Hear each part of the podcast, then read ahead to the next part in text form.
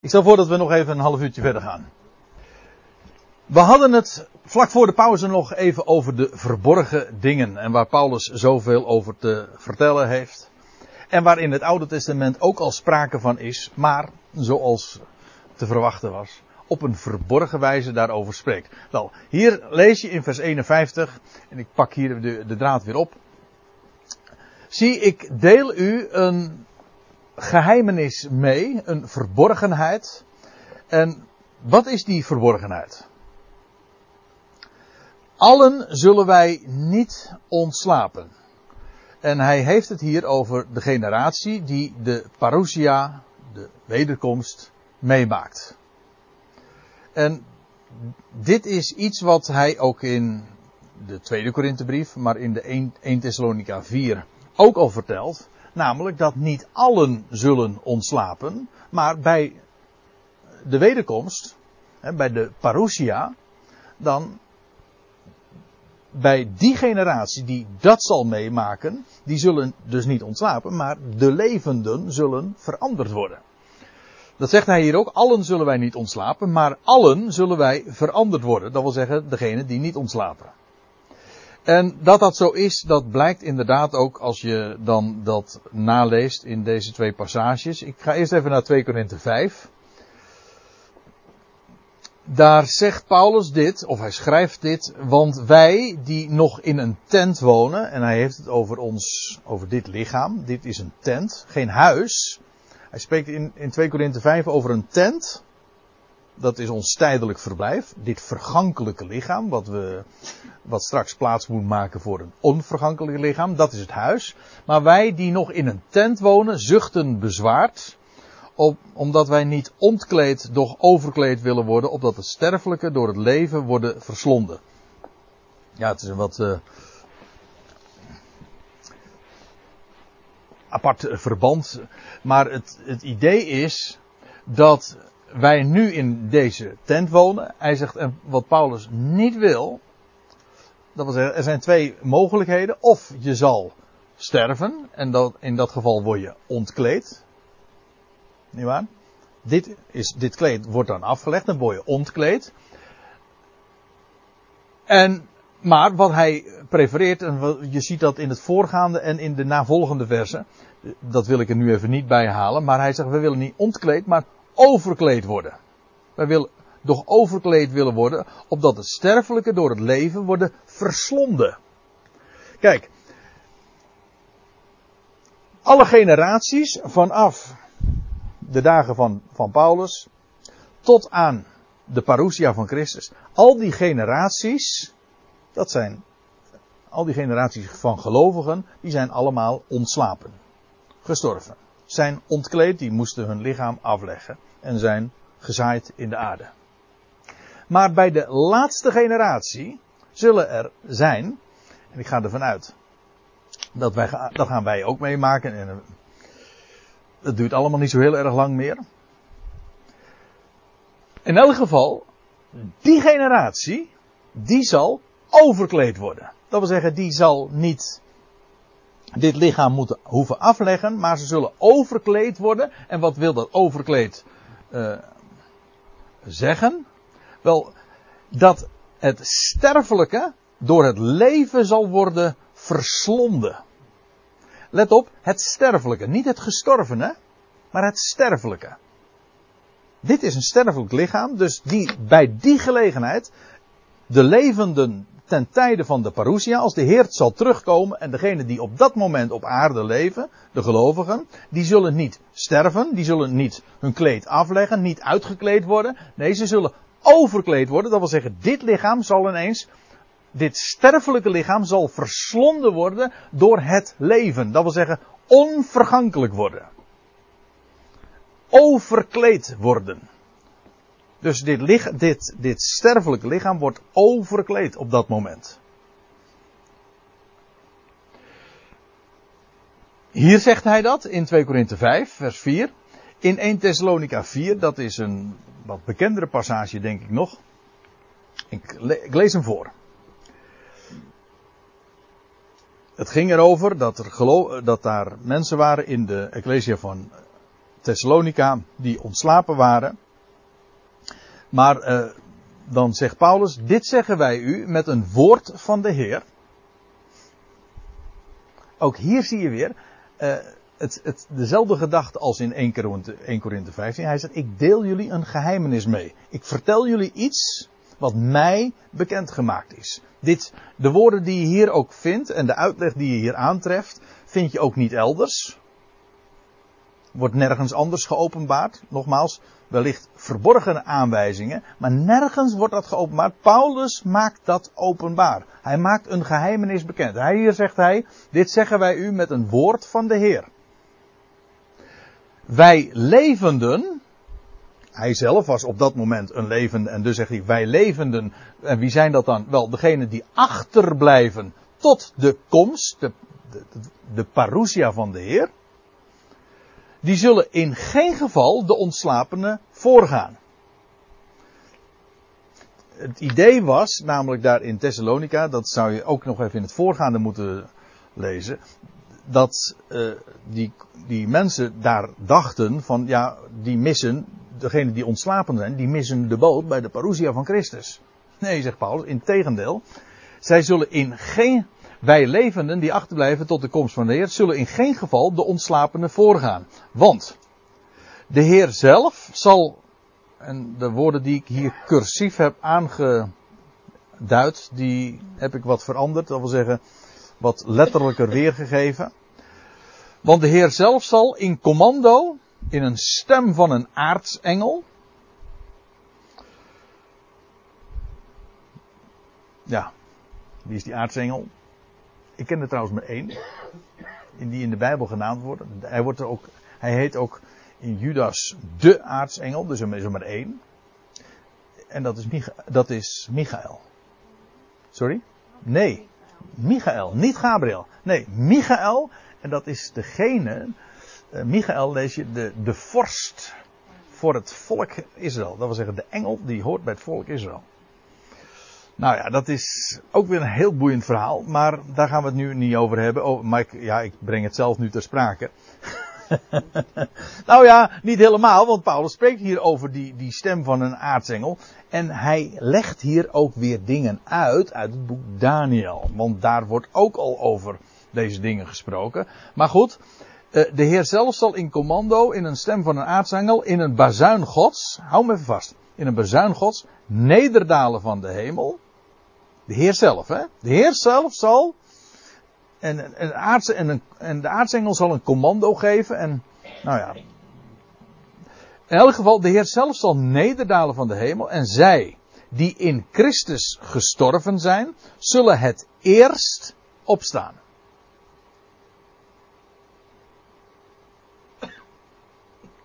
En wel, in Thessalonica kenden ze mensen, want dat is de aanleiding van dit schrijven, die in Christus gestorven waren.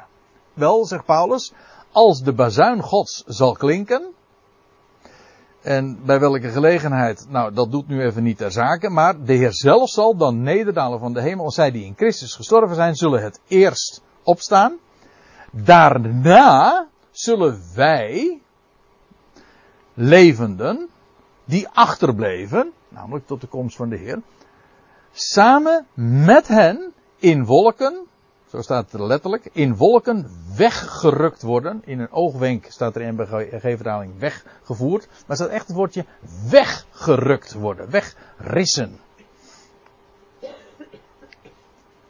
Het woord wordt uh, gebruikt in verband met een aanstaand gevaar. Je leest bijvoorbeeld ook die mannelijke zoon in openbaring 12. Die wordt ook en dan lees je dat die draak, die, kent u die, dat visioen? Dat die mannelijke zoon, de, eh, die vrouw die draagt, die, die baart een zoon en die zou, en, en de draak heeft het daarop begrepen. En dan lees je dat eh, die mannelijke zoon geboren wordt. En, eh, en, en werd plotseling, staat weggerukt tot God en zijn troon. Als u het mij vraagt, gaat het over exact dezelfde gelegenheid. Namelijk dat Christus en het lichaam van Christus zal worden weggerukt. En de vrouw zal dan vluchten naar de woestijn. Maar nou zeg ik een heleboel dingen die ik nou even niet waar kan maken. maar het is wel heel boeiend. In ieder geval weggerukt. Het is een, voor een naderend gevaar. En de weggerukt worden, de Heer tegemoet in de lucht. En zo zullen wij altijd met de Heer wezen. En dat is natuurlijk het allermooiste.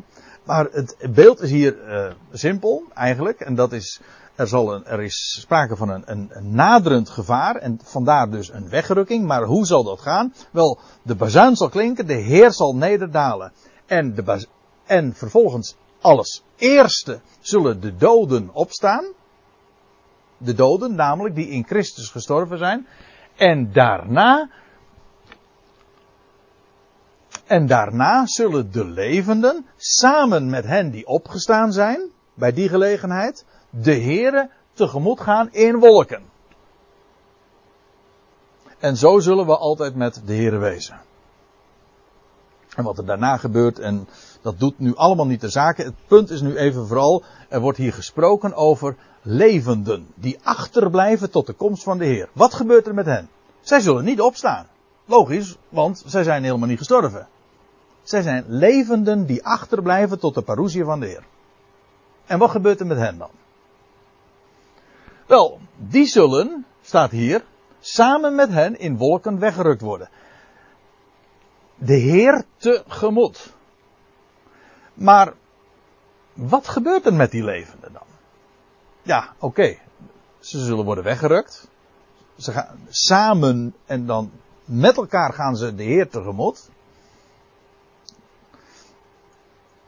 Dus dus niet één voor één gaan we allemaal naar de Heer toe. Nee, we gaan, Paulus zegt, vertroost elkaar met deze woorden. Namelijk, we gaan straks gezamenlijk de, die in Christus gestorven zijn en degene die achterblijven tot de komst van de Heer. We gaan allemaal tegelijk de Heer tegemoet in de lucht. Maar dat zal, dat proces, dat gebeurt allemaal achter, oh, ja, op elkaar. Dus, maar niettemin wordt er gesproken over eerst dit, daarna dat.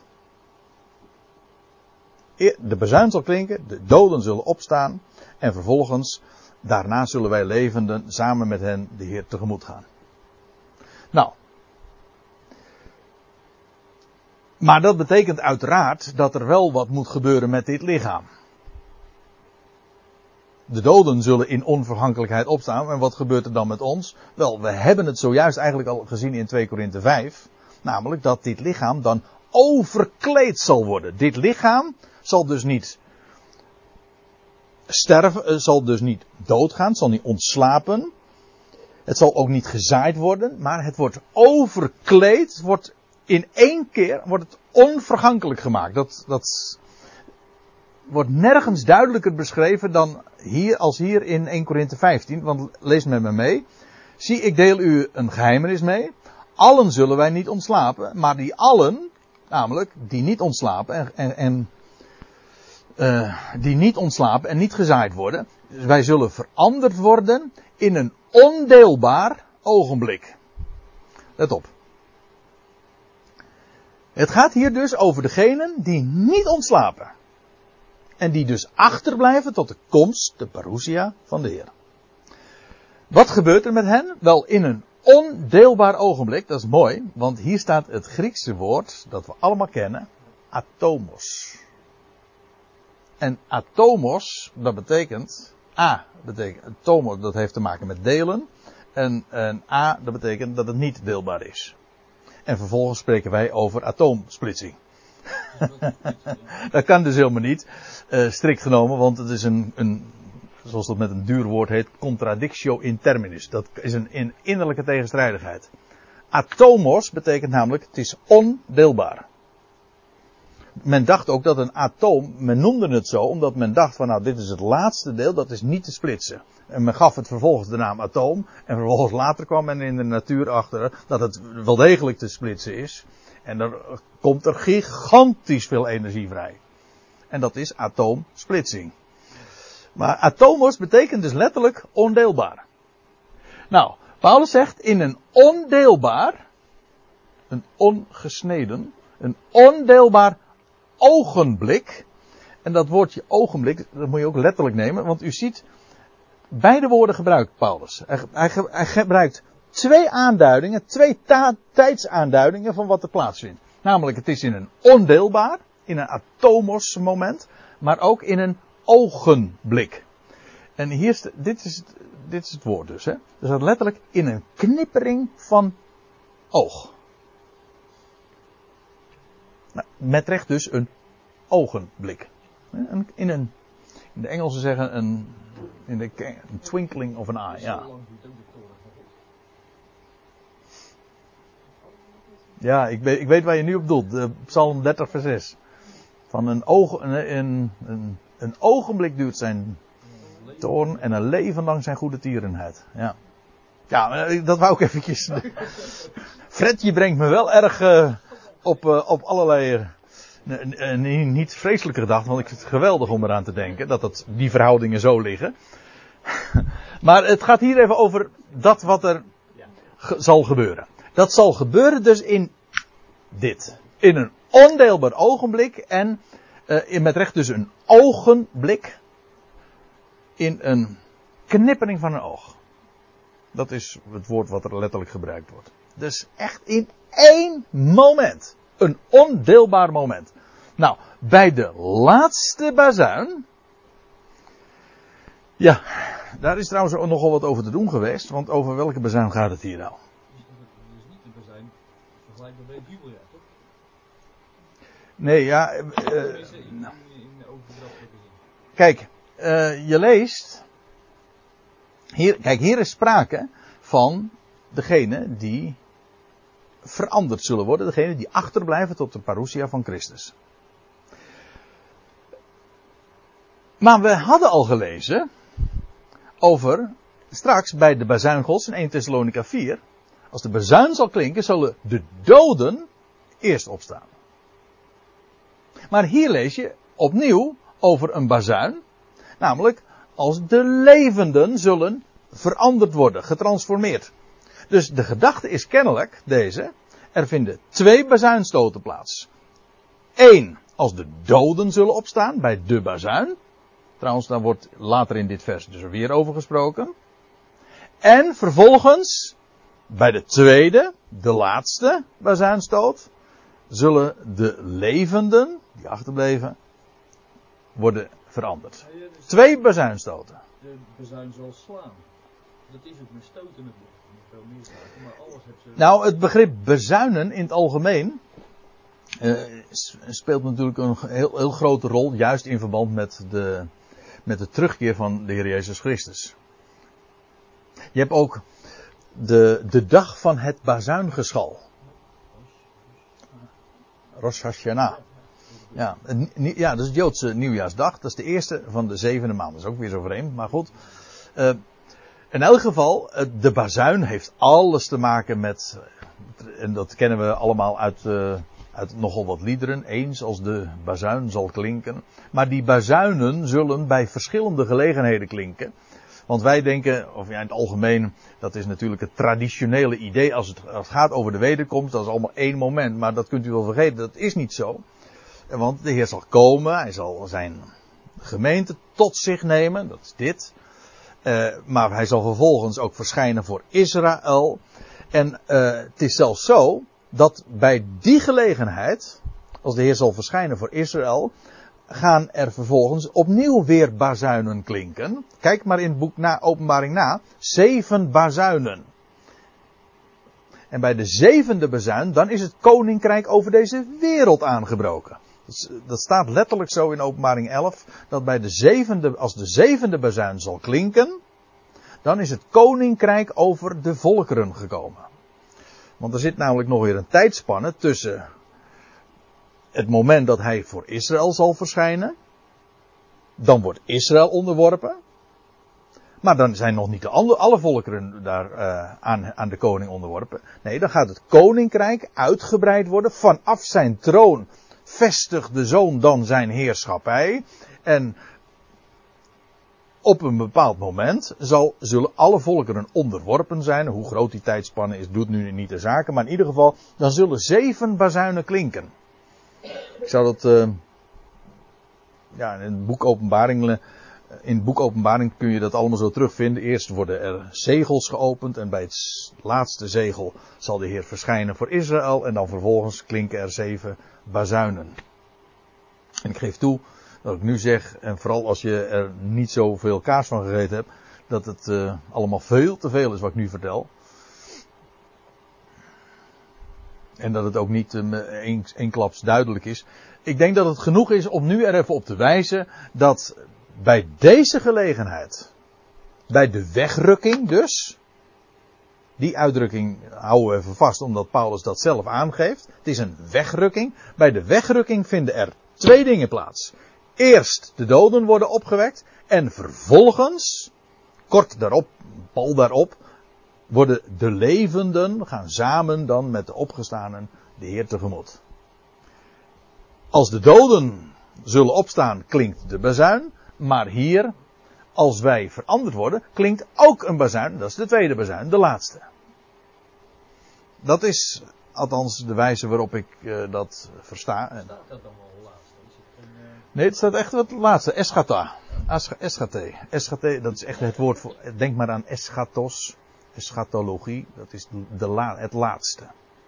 Het woord eschatos begin, uh, gebruikt Paulus een paar keer in 1 Korinthe 15. Drie keer om precies te zijn. Hij zegt in 1 Korinthe 15 vers, wat is het, 8, 9, zegt hij van, het laatst is hij aan mij verschenen. Hetzelfde woord. En dan zegt hij in vers 26, de laatste vijand die te niet gedaan wordt, is de dood. Weer dat woordje, eschatos. En hier weer de laatste bezuin. Ja. Nou, in elk geval, er, wordt, eh, er is sprake dus hier van degene die, want daarover gaat dat geheimenis wat Paulus hier meedeelt. Degene die veranderen zullen. Veranderd zullen worden als de, de laatste bazuin zal klinken. Want, zegt Paulus, uh, de bazuin zal klinken en de, de bazuin zal klinken en de doden zullen onvergankelijk opgewekt worden. Dat is wanneer de bazuin zal klinken. En wij zullen veranderd worden bij de laatste bazuin.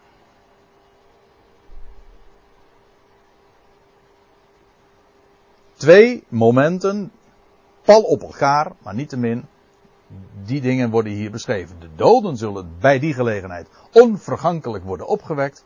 En vervolgens, in die volgorde namelijk ook, en wij zullen veranderd worden. En wat heet veranderd? Dat is, dat is nogal een verandering, zeg. Als het sterfelijke verslonden wordt door het leven. En het eh, is uh, toch wel heel bijzonder om het mee te maken om te worden opgewekt. Maar dit is natuurlijk het allermooiste. Laten we wel wezen.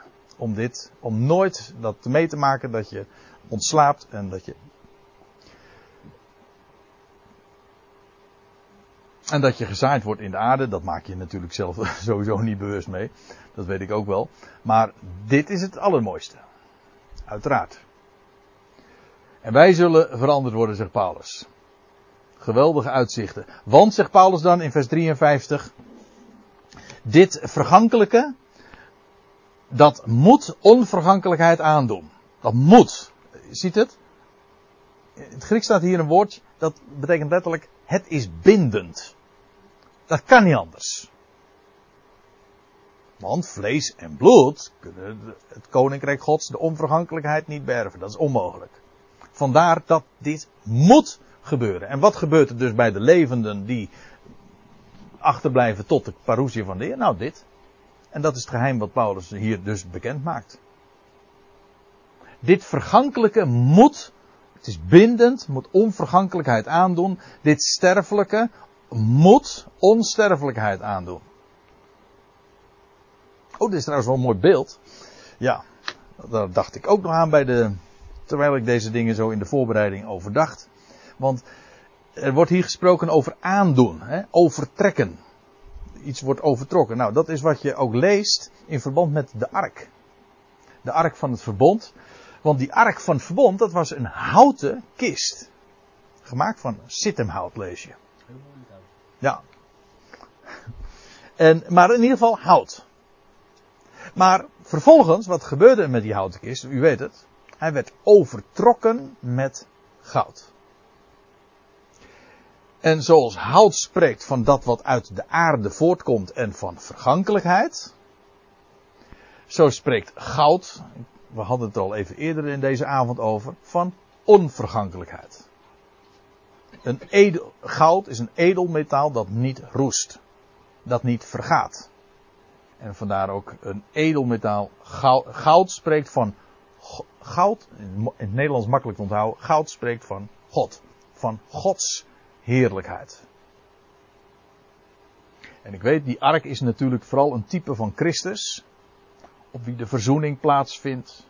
In wiens wet, in wiens binnenste de wet geschreven staat, etc. Maar, let op, hij is uit de aarde, een mens, maar overtrokken met goud. Wel, dat is wat uh, de generatie, degene die achterblijven tot de komst van de Heer, ook zullen meemaken. Zij worden overtrokken met goud. Overkleed. Met goddelijke heerlijkheid, met onvergankelijkheid. En zodra dit vergankelijke, u ziet in die interlineair, vind ik nog veel mooier. En wanneer ook maar. Dat zodra dat, dat, dat doet een beetje denken alsof dat maar één keer, alsof dat één moment is, maar dat is het niet. Want ja, we hadden het er al eerder over. Die levendmaking vindt plaats in fases. In fasen. In gefaseerd dus. Wel. En feitelijk dat wat hier nu vervolgens in vers 54 staat, is uh, van toepassing op iedere keer wanneer er levendmaking plaatsvindt. Wanneer, en wanneer ook maar dit vergankelijke onvergankelijkheid aantrekt. Staat niet, ook hier niet in de perfecte, maar gewoon als een tegenwoordige tijd. En dit sterfelijke onsterfelijkheid aandoet, aantrekt. Wel, dan zal het woord werkelijkheid worden. Dan, dan geschiet het woord. Dat is eigenlijk het woord. Uh, dan geschiet het woord dat geschreven is, en ik kan u verklappen, dat is in, Genesis, in Jezaja 25, vers 8. De dood is verzwolgen in de overwinning. En hier zie je weer wat we al zo vaak nu in 1 Korinthe 15 hebben gezien. Altijd is dat de waarheid. Hoe wordt de dood teniet gedaan? Wel wordt verzwolgen in de overwinning. In levendmaking, in onvergankelijkheid. Verzwolgen, opgeslokt. Dat er niks van overblijft. En om nog even om te eindigen met wat we lezen in, in, in dat citaat, want Paulus verwijst nu naar, uh, naar een woord dat geschreven is. En ik zei al, dat is in Jesaja 25. En daar staat, hij, gaat het over God, hij zal voor eeuwig de dood vernietigen. Letterlijk staat er, hier staat niet het gewone woord voor eeuwig, maar olam, maar het staat permanent. Hij zal permanent de dood vernietigen, maar u ziet, letterlijk staat er, swallow up. Dus ook weer verzwelgen, ops, eh, verslinden, opslokken. En de Heere, Heere, Jaweh, zal de tranen van alle aangezichten afwissen. En de smaad van zijn volk Israël, hij zal, zal hij van de hele aarde verwijderen. Want de Heere, Jaweh, heeft het gesproken.